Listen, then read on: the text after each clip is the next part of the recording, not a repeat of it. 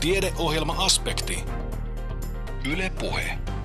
Aspektilla jatketaan jälleen seuraavan tunnin ajan. Tällä kertaa puhutaan statiinihoidoista. Kuulemme myös tragedian käsitteestä ja kivun hoidosta sekä siitä, miten digitaidot karttuvat koulussa vertaisoppimalla. Lähetyksen kokoaa Kimmo Salveen. Vain noin puolet korkeaa kolesterolia statinilääkkeillä hoitavista sitoutuu hoitonsa, eli käyttää lääkettään ohjeistuksen mukaan, selvisi provisori Emma Arnion tuoreesta väitöstutkimuksesta. Täysin yllättävä tuo tulos ei ollut, sillä statinilääkkeisiin on liittynyt viime vuosina runsaasti kissan hänen vetoa puolen jos toiseenkin. Miten hoitoon sitoutumista voisi parantaa ja ylipäätään miksi hoitoon sitoutuminen on niin kovin tärkeää? Seuraavassa Emma Arnio kertoo, mitä hoitoon sitoutumattomuudella tarkoitetaan.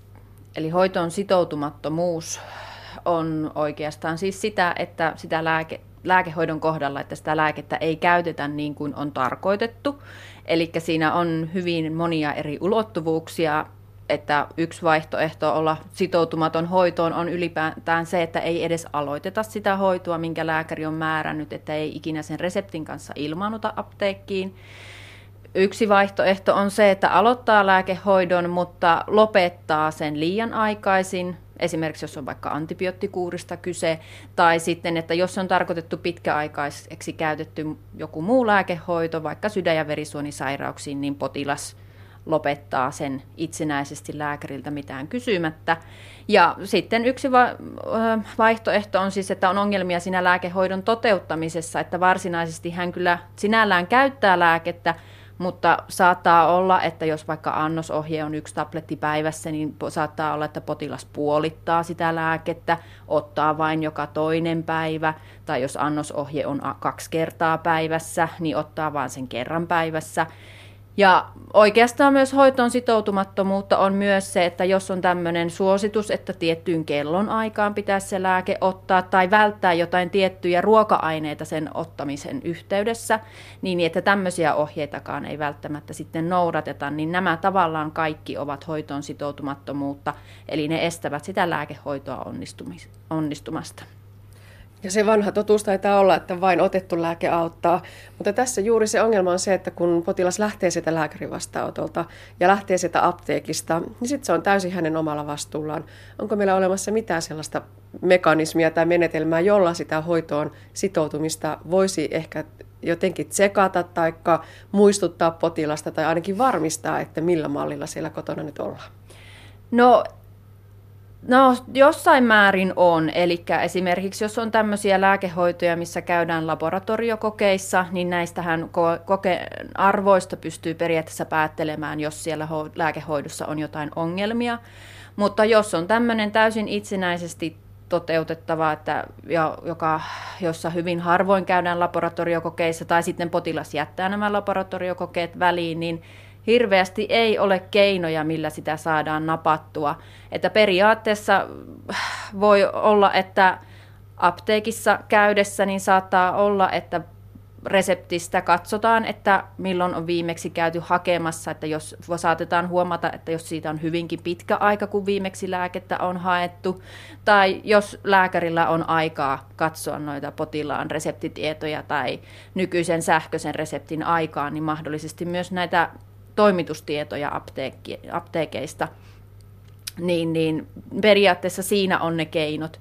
Mutta että siihen omasta mielestäni tarvittaisiin parempaa työkalua, että esimerkiksi juuri nyt, kun on näitä tullut tätä sähköistä reseptiä ja apteekissa on näitä tietoja ja lääkärillä tietoja näistä lääkkeen hausta, että jos siihen esimerkiksi pystyttäisiin kehittämään joku työkalu, että sitten vaikka sieltä joku punainen varoituskolmio lääkärin näytölle lävähtäisi, että tämä potilas ei ole tätä lääkettä nyt pitkään aikaan hakenut, niin että siinä olisi sitten, tulisi sellainen tilanne, että pystyttäisiin siihen tarttumaan. Eli siihen tunnistamiseen tarvitaan keinoja.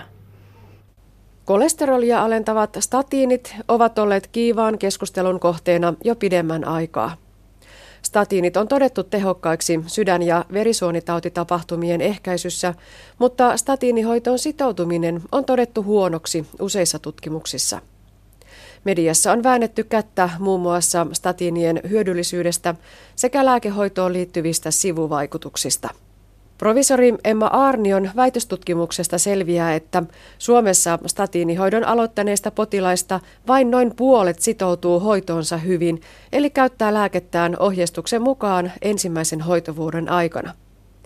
Ovatko statiinit siis hyvä esimerkki lääkkeistä, joiden käyttöön sitoutuminen on vaikeaa? Emma Arnio vastaa.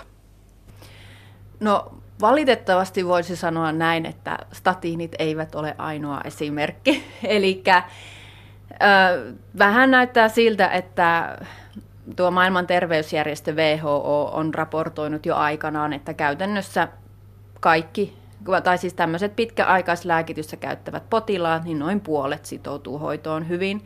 Mutta statiinit ovat siinä mielessä omanlaisensa esimerkki, että varmastikaan, ainakaan viime vuosina, niin mikään muu lääkeryhmä ei ole tämmöisen mediamyllytyksen kohteena ollut viime vuosina.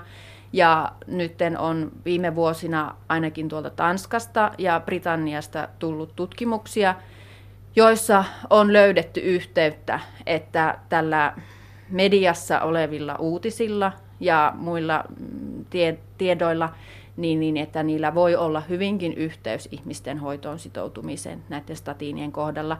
Ja kyllä siis oma käsitys on, että hyvinkin kun statiinit, kun ne käytetään tähän korkean kolesterolin, korkean kolesterolin hoitoon ja näiden sydän- ja verisuonitapahtumien ehkäisyyn, kun ei ole sitä oiretta, millä statiineja tavallaan mitä hoidetaan jollain statiineilla, ei ole semmoista oiretta, ja jos potilaalla on muutenkin lähtökohtaisesti vähän epävarmuutta, että miksi hän tarvitsee tätä lääkettä, mihin hän käyttää sitä, niin, niin voi hyvinkin olla, että tämä, nämä uutiset, tämän, nämä negatiiviset uutiset saattavat olla sitten vaikka se viimeinen, mikä sitten kääntää sen vaakakupin siihen, että potilas päättää, että en, en halua tätä lääkettä enää käyttää. Mm. Tässä omassa tutkimuksessasi totesit, että vain noin puolet potilaista sitoutuu siihen hoitoon hyvin, eli käyttää lääkettään ohjeistuksen mukaan, ja siinä ollaan aika lailla samassa sen WHOn tiedon kanssa, että noin puolet. Kyllä, eli siis ja muualtakin se vaihtelee hyvin paljon tutkimuksittain sinällään, kun on tietysti kun on erilaisia potilasryhmiä, on tällaisia, joilla on aikaisempaa sydän- ja verisuonisairastavuutta, jo, joillakin, joilla ei ole, on eri-ikäisiä, on työllä, työllä, työllisiä, työttömiä, hyvin vaihtelee tutkimuksesta toiseen, mutta keskimäärin suurin piirtein näyttää siltä, että se statiinien kohdalla niin näissä kehittyneissä maissa niin se on se noin puolet sitoutuu hoitoon hyvin.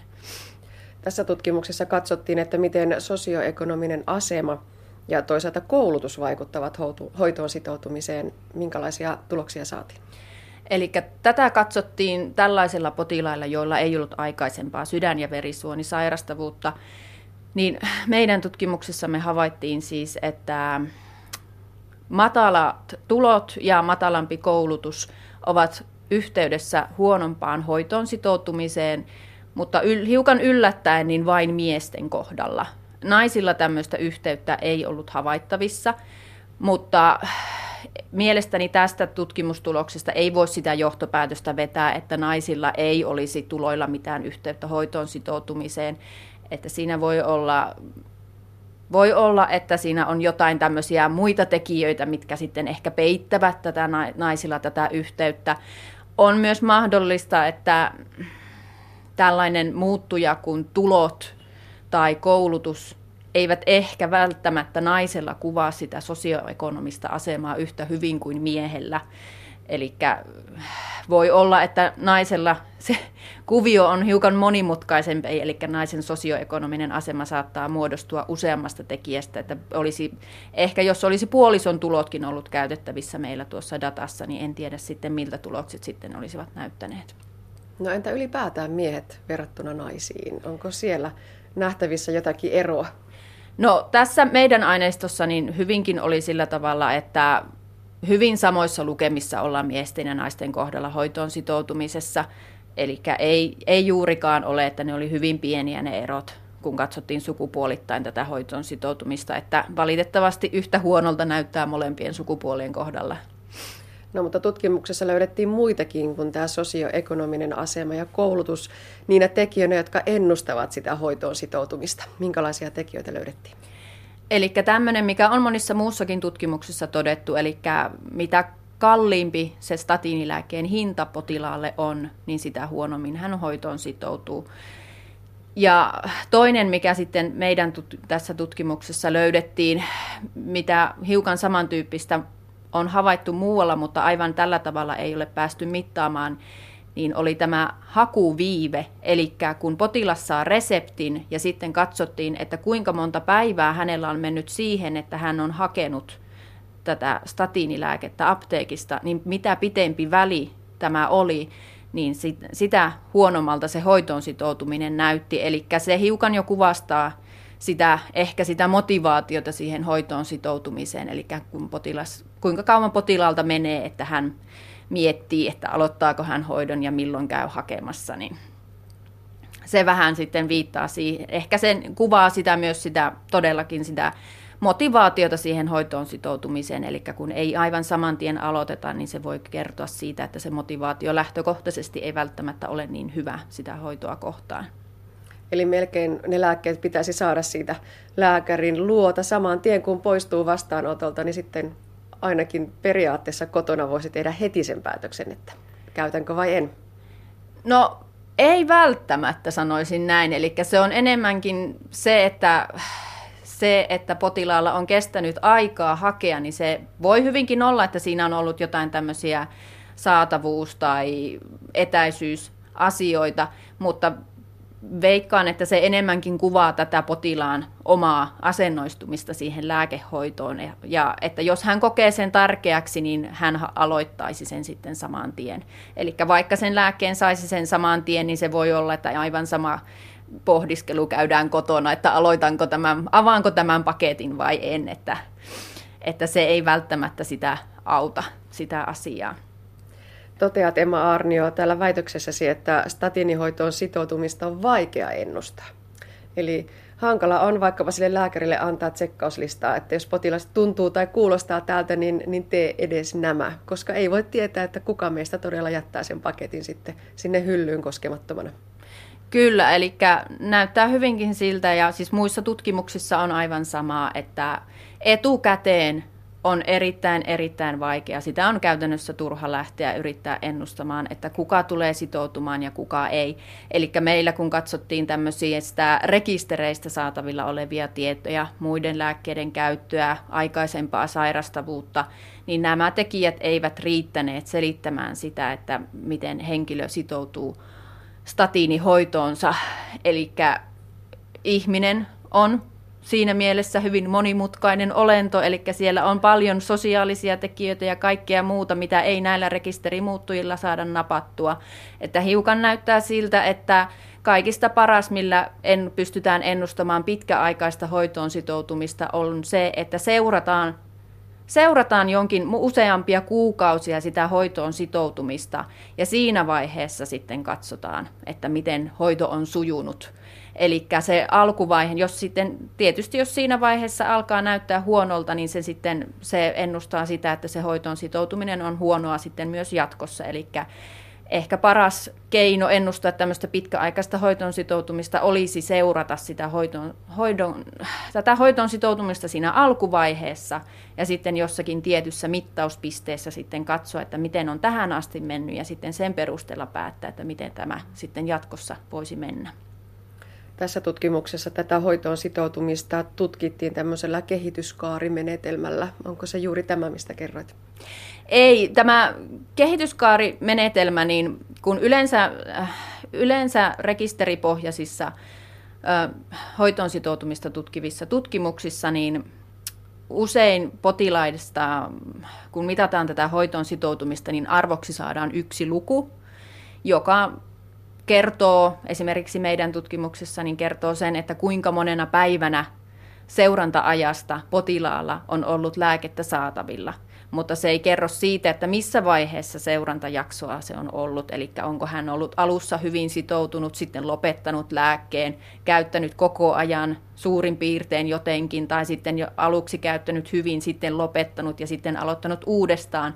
Niin tämä kehityskaarimenetelmän tarkoitus olisi saada aikaan tämmöisiä käyriä, jotka kertovat sitten, että miten, miten se hoitoon sitoutuminen muuttuu ajassa. Eli sieltä löytyy tämmöisiä ryhmiä, jotka ovat koko ajan hyvin hoitoon sitoutuneita, ja ryhmiä, jotka lopettivat käytännössä heti ensimmäisen statiinioston jälkeen sen lääkkeen käytön. Ja sitten tämmöisiä, jotka alussa käyttivät hyvin, mutta pikkuhiljaa vähensivät sitä tai siis lääkkeiden käyttöä. Eli nämä ostot sieltä Kelan reseptitiedostosta, niin niitä ei, niitä ei sitten sieltä enää löytynyt, että, että se pikkuhiljaa väheni. Eli tässä niin kuin on tarkoituksena paremmin kuvata sitä, miten se hoitoon sitoutuminen muuttuu ajassa, koska se ei ole potilaiden kohdalla vakio. No mutta miksi tästä nyt niin kauheasti kohkataan? Eikö se ole sama, jos ihminen ei käytä lääkettä ja se koituu hänen hyödykseen tai tuhokseen ja sillä siisti?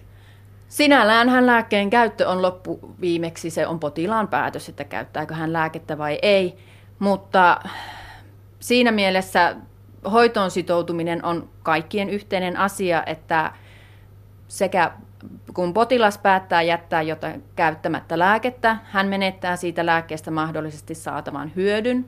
Ja sen lisäksi, että mitä tässä menetetään näissä terveysvaikutuksissa, niin se saattaa myös aiheuttaa jatkossa enemmän kustannuksia terveydenhuollossa, johtuen siitä, että kun tämä hoidettava sairaus ilman sitä lääkitystä pahimmassa tapauksessa pahenee jatkuvasti ja sitten saattaa olla, että potilas tarvitsee sen vuoksi sairaalahoitoa, niin se sitten lisää kustannuksia sitten terveydenhuollossa, kun näitä lääkkeitä ei olla käytetty. Siinä mielessä, että lääkke, potilaita ei voida pakottaa näitä lääkkeitä tietenkään käyttämään, mutta omasta mielestäni siis heitä pitäisi tukea ja huolehtia siitä, että heillä on oikea informaatio käytettävissään ennen kuin he sitten tekevät sen päätöksen. Ja jos potilas päättää sitä lääkettä käyttää, niin häntä pitäisi sitten tukea ja huolehtia siitä, että hän pysyy jatkossakin sitoutuneena. Että valitettavasti mitään taikakeinoa ei ole keksitty tähän hoitoon sitoutumisen paranemiseen, johtuen osittain juuri siitä, että kun vähän tuntuu, että syitä huonoon hoitoon sitoutumiseen on yhtä monta kuin ihmisiä, jotka sitoutuvat hoitoon huonosti. Ne ovat niin moninaisia nämä syyt, niin ei ole yhtä keinoa, joka auttaisi kaikkia potilaita, vaan tarvittaisiin tämmöistä yksilöllisempää, yksilöllisempää tukea mutta että sitten kun tosiaan, jos potilas sitten päättää tätä hoitoa käyttää, niin sitten hän sitten todennäköisesti tämmöisessä pitkäaikaishoidossa, niin hän sitä tukea varmasti tarvitsee jatkossakin, että hän pysyy motivoituneena sen hoidon, sen lääkkeen käyttöön ja että hän pysyy sitoutuneena siihen hoitoon.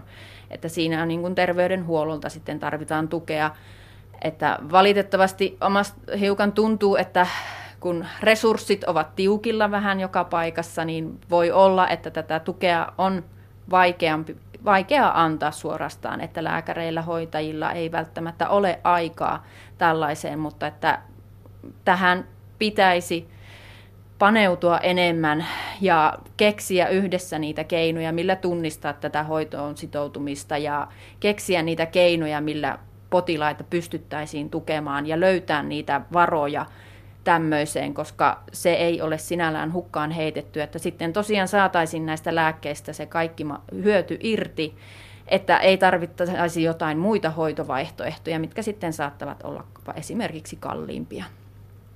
Tosiaan sellaisia taikakonsteja ei taida löytyä, mutta Emma Arnio, voiko tajaksi lukea sen, että välitetään oikeaa tietoa?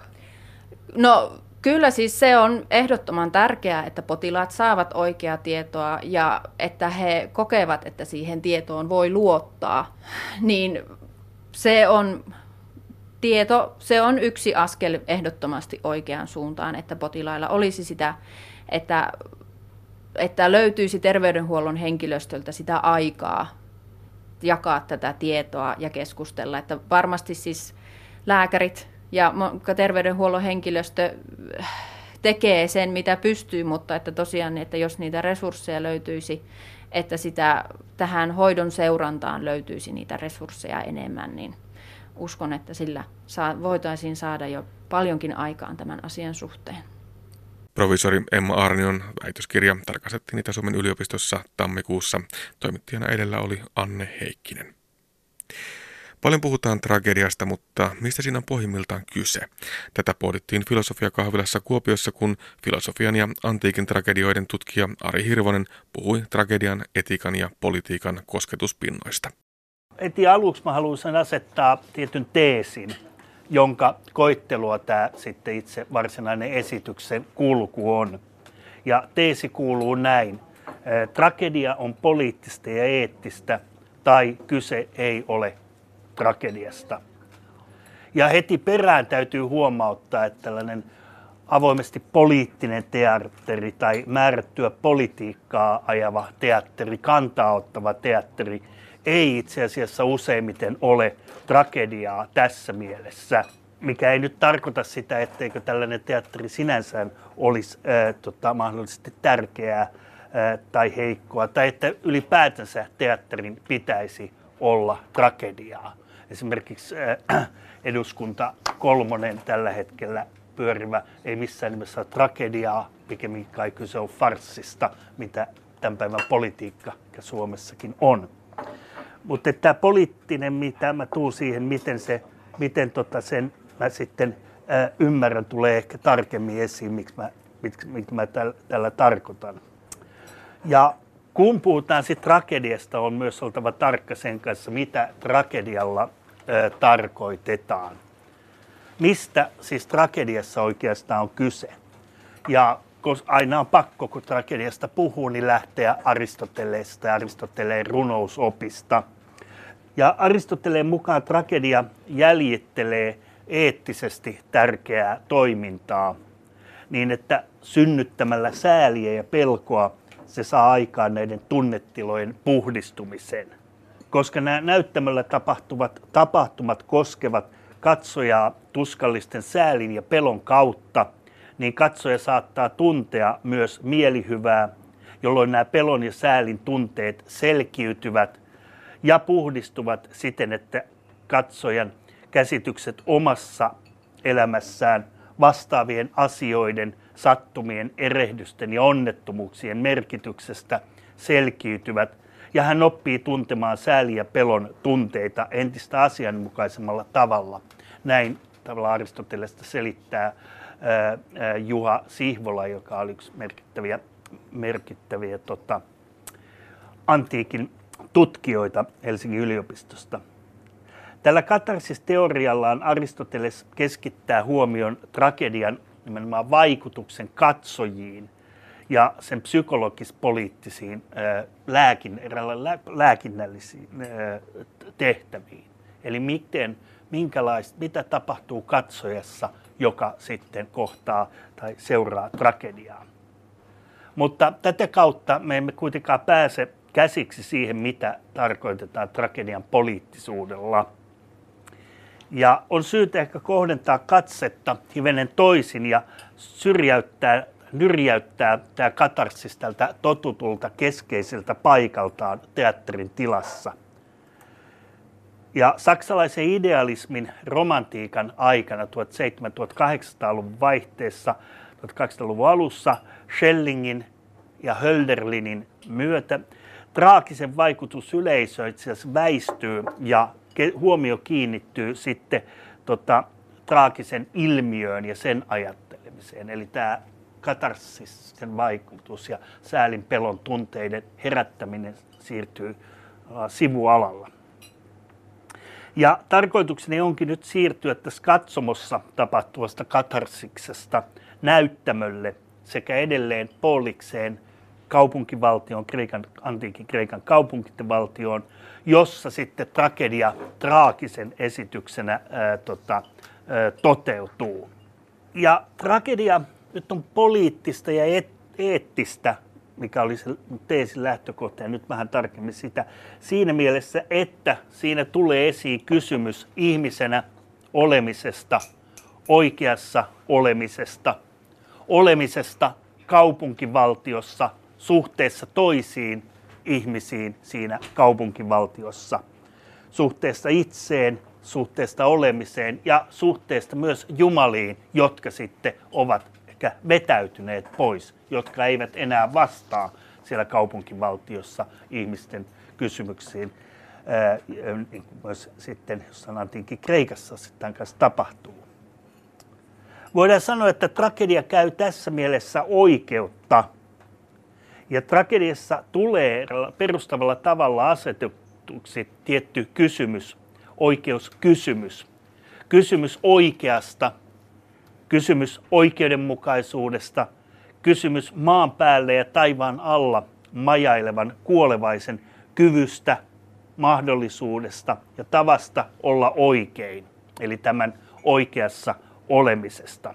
Ja nimenomaan tässä kysymyksessä, oikeuskysymyksessä, poliittinen ja eettinen kietoutuu toisiinsa.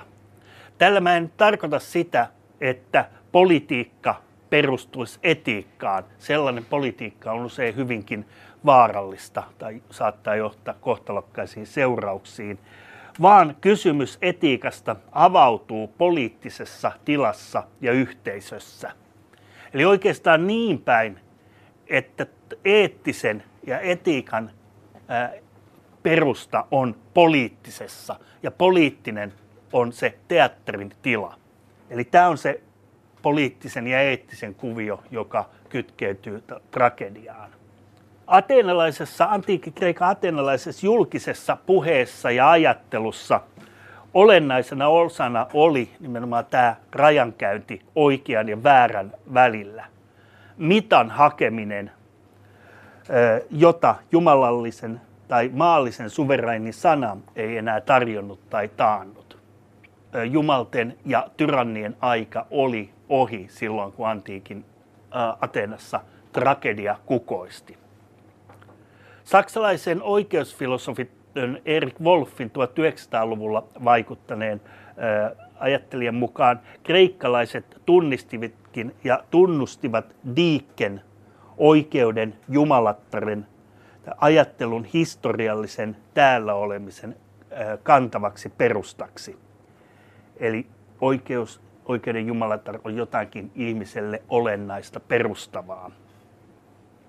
Wolf kirjoittaa Kreikkalainen runous oli olemisen, kuten myös oikeassa olemisen, im rehtsainin, totuuden, runoutta ja ajattelua.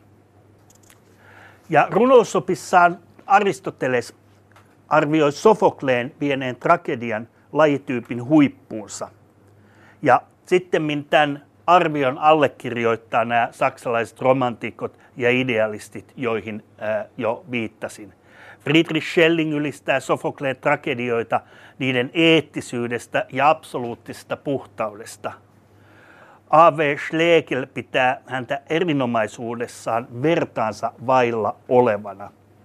Friedrich Schlegel taas arvioi yksin hänen olleen täydellinen. Ja sitten edelleen tämä äsken mainittu Erik Wolf nostaa nimenomaan Sofokleen Antikonen keskeiseksi, keskeiseen asemaan. Hän nimittää sitä peräti oikeustragediaksi. Ja saksalainen äh, antiikin tragedian tutkija Karl Reinhardt toteaa myös, että Antikonessa kamppaillaan diikkestä, oikeudesta, jumalallisen diikkeen ilmestymisestä kaupunkivaltiossa. Näin tutkija Ari Hirvonen, joka pohti tragedian olemusta filosofiakahvilassa Kuopiossa. Alustus löytyy kokonaisuudessaan aspektin nettisivuilta osoitteesta kantti.net kautta aspekti. Kuopiolaisen pyöränkoulun 6A-luokan lattialla huristelee toistakymmentä pientä Edison robottia, jotka seuraavat valoa, reagoivat ääneen tai ottavat matsia sumopainiareenalla. Kysymys on vertaisoppimisesta, jossa kuudesluokkalaiset opettavat kädestä pitäen robottien käyttöä viidennen luokan oppilaille, jotka taas aikanaan siirtävät oppimansa edelleen. Digiloikka on siis jo aika pitkällä Verdin eli vertaisoppiminen digitaidoissa hankkeen myötä. Anne Heikkinen vierailee pyörän koululla. No niin, eli kuutosille tuttua asiaa pikkusen kertaan, koska se oli jo joulun alla, kun te itse tutustuitte Edison robotteihin. Ja Näitä Edbook-kopioita on nyt kuusi kappaletta, eli ne viereiset parit käyttää yhteistä kirjaa. Ja muistatte, että täällä ohjeet oli in English, mutta nämä oli sellaisia, että todella hyvin kuudennen luokan oppilaat pystyitte seuraamaan näitä englanninkielisiä ohjeita. Ja sitten se ohjelmointi näille roboteille tapahtui sillä tavoin, että te laitoitte sen robotin tähän valmiiksi. Ja sen jälkeen, kun te olette laittaneet sen päälle täältä alhaalta, niin se ääntää ja siihen tulee valo. Ja muistaako joku kutosista vielä itse, mitä sitten tehtiin, Elias? Annetaan tiettyä nappia ja siellä olisi semmoinen neljä, niin se skannaa sen viivakoodin ja se on sitten valmis tota, hoitamaan sen tehtävän, joka sinne viivakoodissa kertoo. Kyllä. Joku koodin pätkä, joka se skannaa sisällä. Nimenomaan. Eli se lukee tämän viivakoodin ja siellä on annettu ohje täällä um, Line Tracking Program, eli mitä se silloin tekisi? Nea. Seuraa viivaa. Seuraa viivaa. Sitten meillä oli näitä alustoja silloin jonkun verran. Täällä on yksi tähän Line Tracking Program, että se seuraa mustaa viivaa. Näitä on muutama täällä edessä, voitte hakea. Ja sitten oli näitä mustia, joilla myös pystyi sitä line tracking ohjelmaa tekemään. Sitten sillä oli toiminto, että se, kun laitat vaikka käden näin, se kolme ja puoli senttiä se robotin korkeus, niin se väistää, eli se sensori tunnistaa. Sitten oli se valon seuraamisohjelma ja sitten se taputustoiminta. Niin käydään niin monta kuin kerkeät sen parin kanssa rauhassa käydä. Ja nyt kuutoset sitten ohjeistatte ja viidennen luokan oppilas pyrkii olemaan se, joka tekee. Ja teillä on sitten vastuu, vitoset, opettaa näitä samoja asioita 4Blle, sille teidän verdiluokalle. Sitten minä voin Tätä niin laitetaan tuohon viivalle ja painat tuota play-nappia, niin se lähtee. Niin se.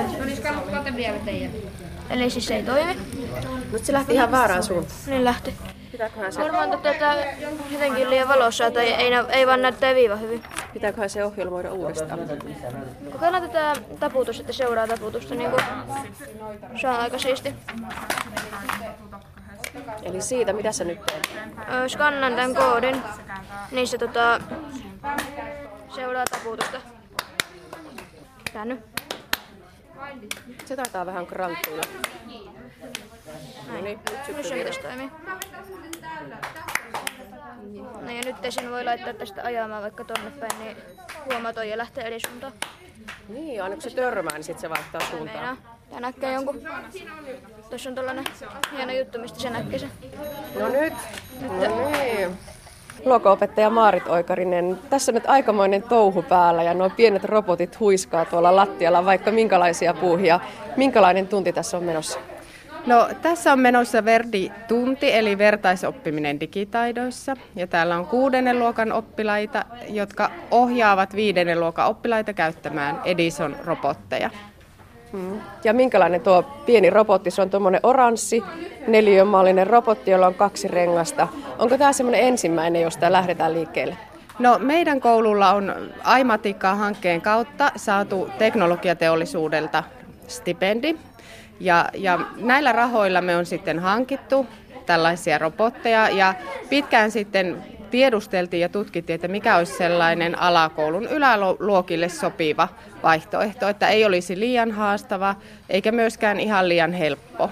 Ja siinä vaiheessa päädyttiin näihin Edison-robotteihin, jotka on yhteensopivia Lego palikoiden kanssa ja sitten näihin voi yhdistää ohjelman, tietokoneohjelman tai iPadilla toimivan koodausohjelman. Ja nyt tässä otetaan ihan vaan, skannataan pieni ohjelmanpätkä tuolta papereista ja sitten saadaan se robotti tekemään mitä halutaan, mutta tosiaan siitä voi sitten jatkaa vielä aika paljon ylemmäskin. Kyllä, se olisi se tavoite, että, että oppilaat ymmärtää sitä, että ohjelmoinnin ajatusta ja myös sitä, että ihminen on se, joka sitten tekee nämä koodinpätkät ja nämä laitteet lukee sen ja toimii sen annetun ohjeen mukaisesti. Ja tässä se tulee todella konkreettiseksi, kun saa juurikin näin, että se tekee sen tietyn toiminnon, mitä sillä halutaan sillä pienellä robotilla tehtävän. Eli seuraa valoa tai seuraa rataa tai ö, väistelee esteitä ja tosiaan taputuksestakin kääntyy. Eli tosi havainnollinen, konkreettinen. On. Ja innostava väline, että sekä tytöille että pojille selkeästi sellainen, sellainen innostava toiminto. Ja tästä on sitten hyvä jatkaa. Joo, entäs tämä vertaisoppiminen? Tässä kun tehtiin näitä ryhmiä, niin aika äkkiä siinä porina alkoi ja, ja ryhmät alkoivat toimia. Onko se tämän päivän lapsille luontaista, että toimitaan mitä erinäisimmissä kokoonpanoissa ja ei hätkähdetä siitä, että se kaveri muuttuu?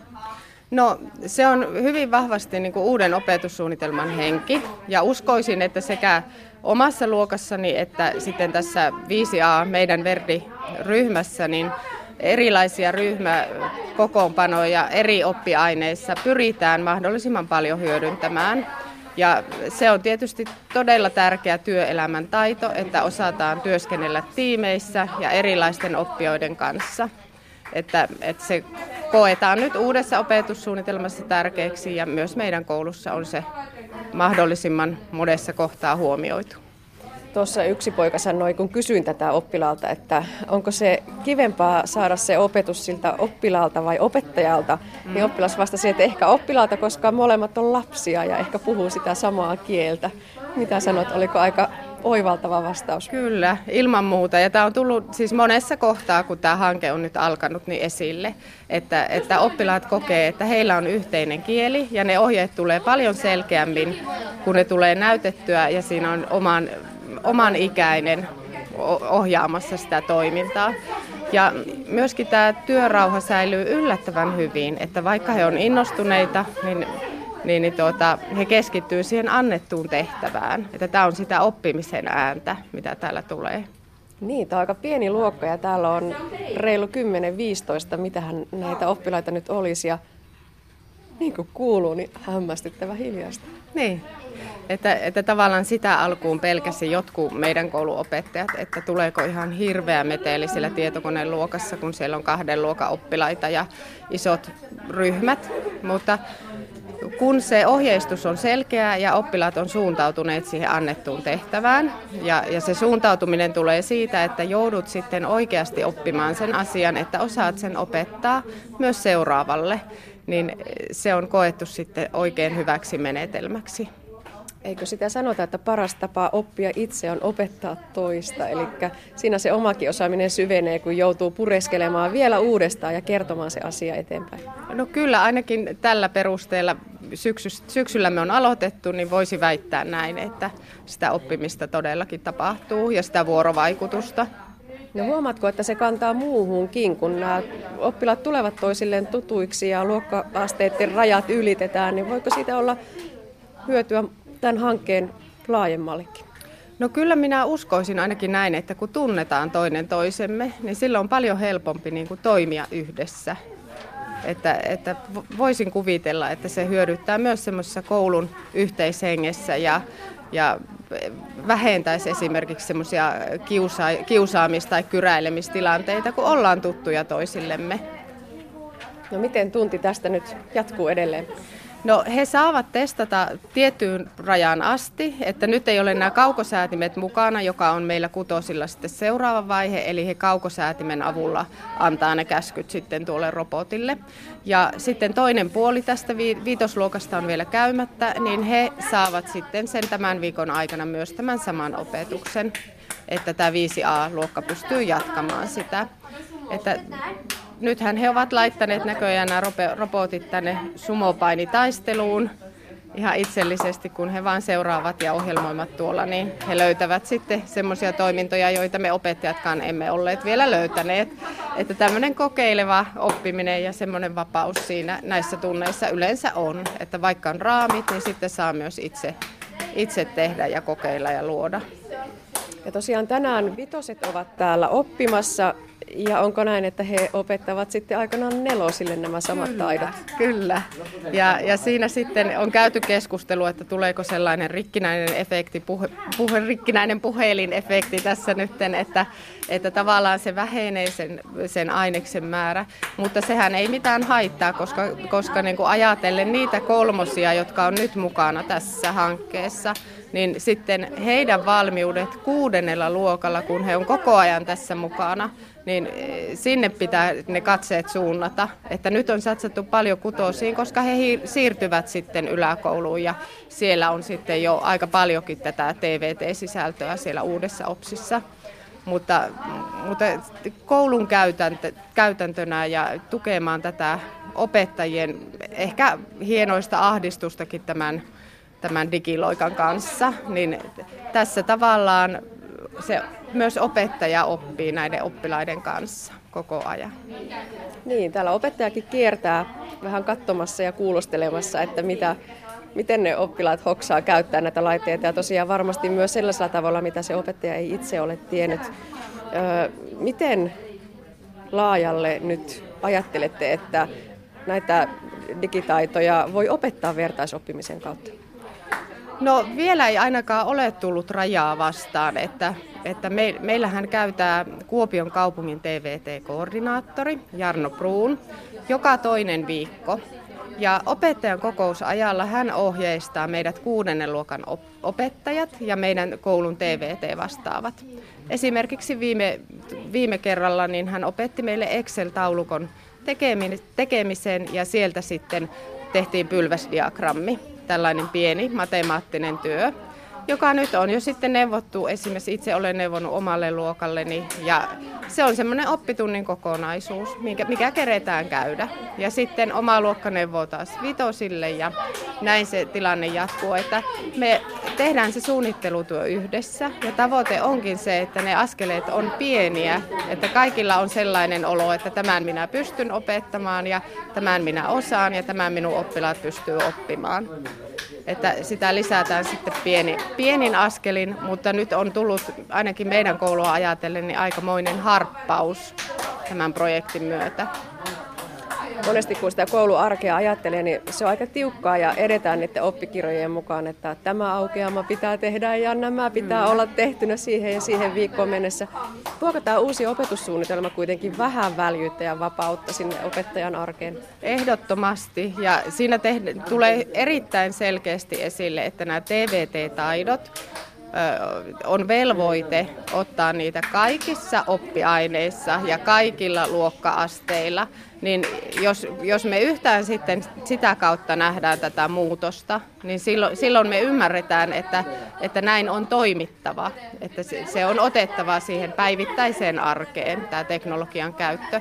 Ei niin, että meidän kaikista lapsista tarvii tulla koodaajia, että ei missään nimessä näin, vaan että nykylapset ja nuoret ymmärtää, kuinka paljon teknologiaa meidän ympärillämme on ja kuinka paljon me sitä käytetään ja kuinka paljon se helpottaa meidän arkea. Tuossa äsken sanoit, että tällainen pikku robotti, mitä tässä nyt luokan lattialla pyörii, niin samanlaista teknologiaa on vaikkapa kotona siellä robottiimurissa tai robottiruohonleikkurissa. Luulen, että tämän tunnin jälkeen lapset katsoo sitä kotirobottiakin ehkä vähän eri silmällä ja miettii, että mitä hän se on oikein syönyt. Kyllä, toivotaan näin, että, että nämä siirtyy ja kun he käyttävät sitä puhelinta pelaamiseen, niin he ymmärtää sitten myös niin kuin tämän hankkeen myötä, että pedagogisestikin voidaan käyttää paljon paljon tietokonetta ja tablettia ja sitä omaa älypuhelinta ja robotteja. Että, että se on minusta se koulun tehtävä ja haaste, että, että tämän peli- ja viihdekäytön rinnalle tuodaan yhteistoiminnallisia oppimisen välineitä. Joo, niillä on tämä robottivoitti. Niillä on robottivoitti tällä kertaa. Se oli hyvä painiottelu. Onko tää kivaa? On tää tosi kiva. Onko hankalaa?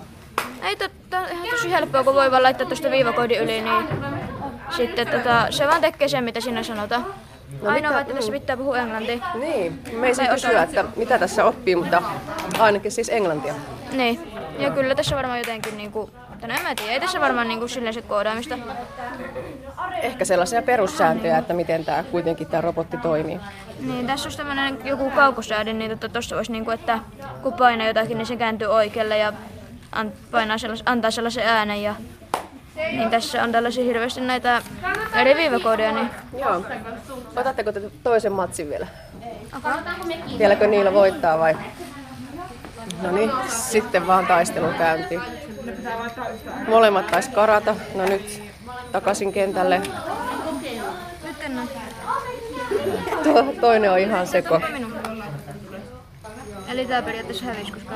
Niin, se lähti pois sitä alueelta. Nyt ei kokeilisi kannata uudestaan se sumo juttu, koska... Joo, tämä oli hauska. No mitä mieltä te olette siitä, että minkälaista opettaa sitten aina seuraaville oppilaille näitä omia taitoja? No tämä on aika hauskaa ja helppoa, tämä toisille opettaminen, niin No, luuletko, että nämä vitoset oppii paremmin kuin te kutoset opetatte, kuin että jos opettaja opettaisi? No, en tiedä, varmaan kun niin kuin molemmat on lapsia, niin sitten molemmat olisi samalla aaltopituudella. Mm. Niin se varmaan onkin. Sitten alkaa taas sumo. No niin, ei kun vaan. Kisa käyntiin. No niin, nyt on luokka hiljentynyt ja lapset lähteneet syömään. Jäätiin tähän vielä Maarit Oikarisen kanssa hetkeksi. Tosiaan tässä nyt oli yksi Verdi-tunti. Kerrotko vielä Verdi-hankkeesta, mikä siinä oli se lähtöajatus? No Verdi, eli vertaisoppiminen digitaidoissa, on lähdetty kehittämään siksi, että se ensinnäkin helpottaisi opettajayhteisössä meidän siirtymistä tämän TVTn hyödyntämiseen sen opetussuunnitelman ajatusten mukaisesti. Eli että TVTtä hyödynnetään kaikissa oppiaineissa ja kaikilla luokka-asteilla. Ja koettiin, että, että haluaisimme semmoisen johdonmukaisen toiminnan tähän, että, että se TVTn käyttö olisi säännöllistä ja että se olisi tasa-arvoista, että kaikille oppilaille annettaisiin samat mahdollisuudet tähän käyttöön ja myöskin, että, että tietyt opettajat lähtisivät, niin ottaisivat siitä vetovastuuta ja, ja lähtisivät sitä asiaa viemään eteenpäin. Ja tätä kautta niin tämä hanke sitten lähti liikkeelle. Eli ohjelmointia, koodausta ja robotiikkaa. Onko siinä ne keskeiset sanat? No kyllä on keskeiset sanat, mutta tuota, tärkeänä osana tässä on nyt se, että Kuopion kaupunki on kustantanut kaikille oppilailleen tämän Office 365-paketin. Ja nyt, että tämä tulisi arkipäivään tämä TVTn käyttö, niin olemme lähteneet yläluokilta luomaan oppilaille luokan muistikirjat. Eli opettaja hallinnoi siellä OneNoteissa ja Glassnoteissa näitä oppilaiden tekemiä tehtäviä. Ja pyrkimys ainakin itselläni henkilökohtaisesti on, että päivittäin tai ainakin viikoittain oppilaat tekisivät kotitehtäviä sähköisesti. Ja tätä kautta on saatu esimerkiksi, en ole ikinä nähnyt niin upeaa työtä Martti Lutterin uskon puhdistuksesta, minkä yksi oppilas teki tällä Sway-ohjelmalla. Se sisälsi videoa, kuvaa ja tekstejä. Ja uskoisin, että tällaista työtä ei olisi tullut ilman, että oppilas olisi voinut käyttää siinä tietotekniikkaa apuna. Ja taitaa olla niin, että ainakaan oppilaista se ei se halu ja tahto ole kiinni. Nämä laitteet ja tekniikat ja välineet taitaa olla kaikille jo tuttuja. Kyllä se on näin, että tietenkin on joitakin perheitä, joissa se voi olla vielä tilanne se, että esimerkiksi tietokoneetta ei ole, mutta silloin olemme mahdollistaneet, että pitkällä välitunnilla on mahdollista täällä koulupäivän aikana tehdä näitä tehtäviä, että sekään ei poissulje sitten, sitten sitä tekemistä.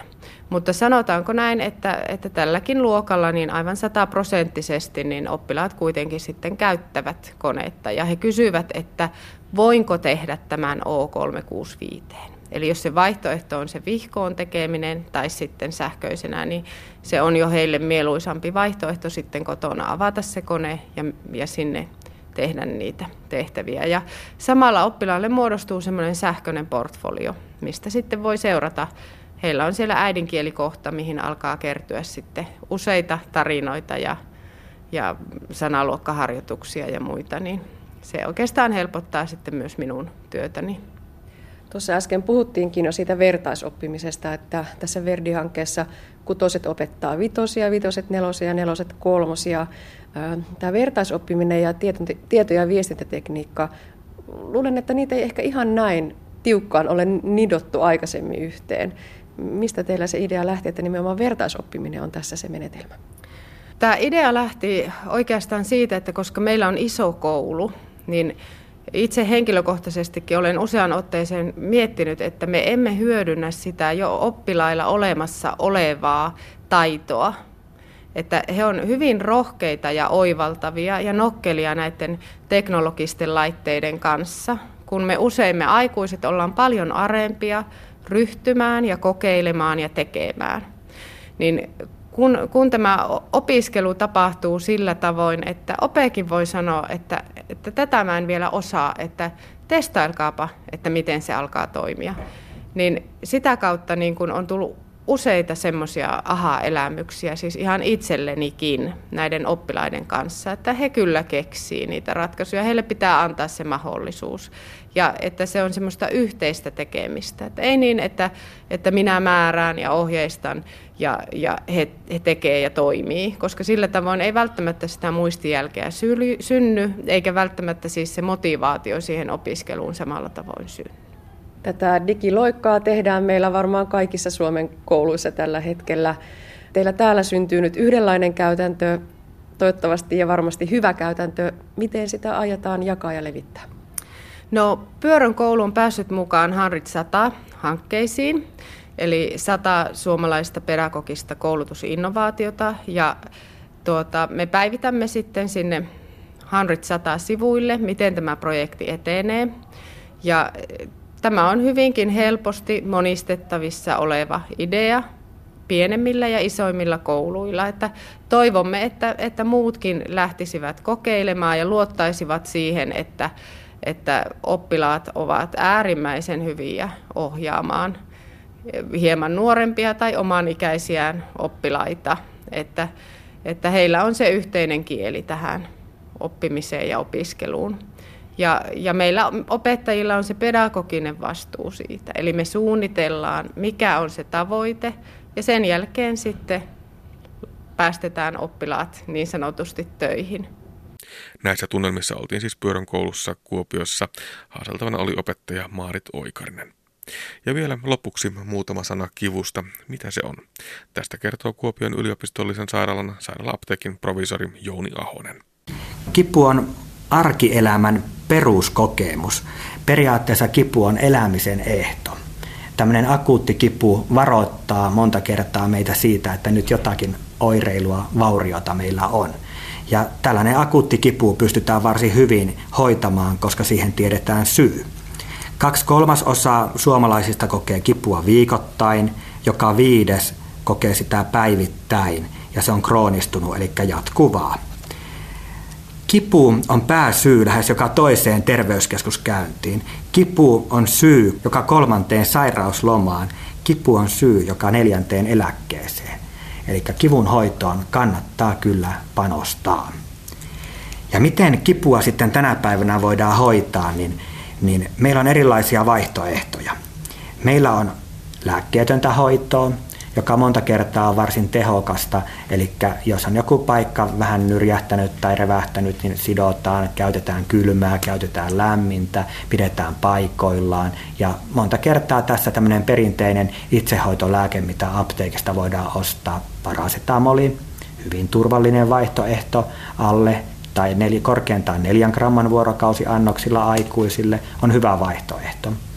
Ja Voidaan käyttää myös tämmöisen kivun itsehoitoon ilman reseptiä apteekista saatavia tulehduskipulääkkeitä, ibuprofeiinia voidaan käyttää, ketoprofeiinia voidaan esimerkiksi käyttää. Ne on varmaan Suomessa kaikista eniten käytetyimpiä.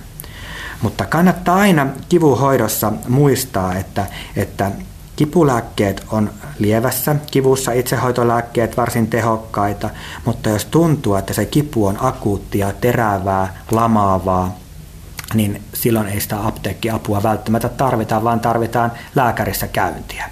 Ja lääkäri osaa sitten diagnosoida ja tutkia kaikista parhaiten sen tilanteen. Ja voi olla, että siellä tulee sitten näitä voimakkaampiakin kipulääkkeitä käyttöön. Eli meillä löytyy sitten näitä opioidivalmisteita ja sitten meillä löytyy neuropaattiseen kipuun löytyy vielä ihan omanlaisia valmisteita.